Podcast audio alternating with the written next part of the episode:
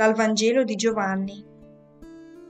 In quel tempo Gesù disse a Nicodemo, Dio ha tanto amato il mondo da dare il figlio unigenito, perché chiunque crede in lui non vada perduto, ma abbia la vita eterna.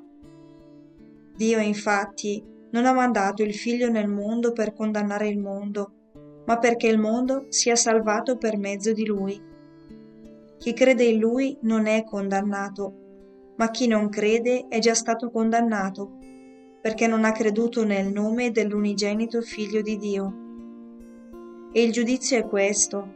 La luce è venuta nel mondo, ma gli uomini hanno amato più le tenebre che la luce, perché le loro opere erano malvagie.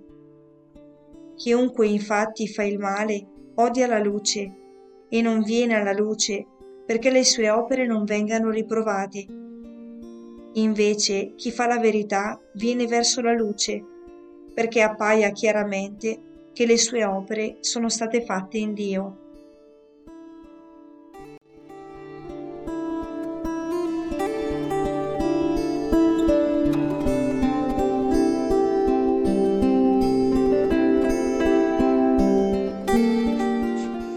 Il Vangelo di oggi inizia così. Dio infatti ha tanto amato il mondo da dare il figlio unigenito. E mi piace l'idea di svegliarmi pensando che Dio mi ama.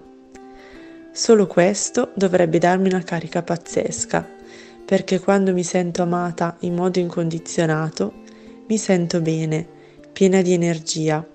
Ho proprio voglia di amare a mia volta chi mi sta accanto. Invece capita di alzarmi con mille pensieri nella testa, una bella lista di cose da sbrigare, i figli, il marito, la casa, il lavoro. Dopo un'ora sono già in affanno. Quanto è bello invece partire con la consapevolezza piena di essere amati e fare ogni cosa con amore, spesso di corsa sì, ma con la pace nel cuore. Mi colpisce anche questo passo Dio infatti non ha mandato il figlio nel mondo per condannare il mondo.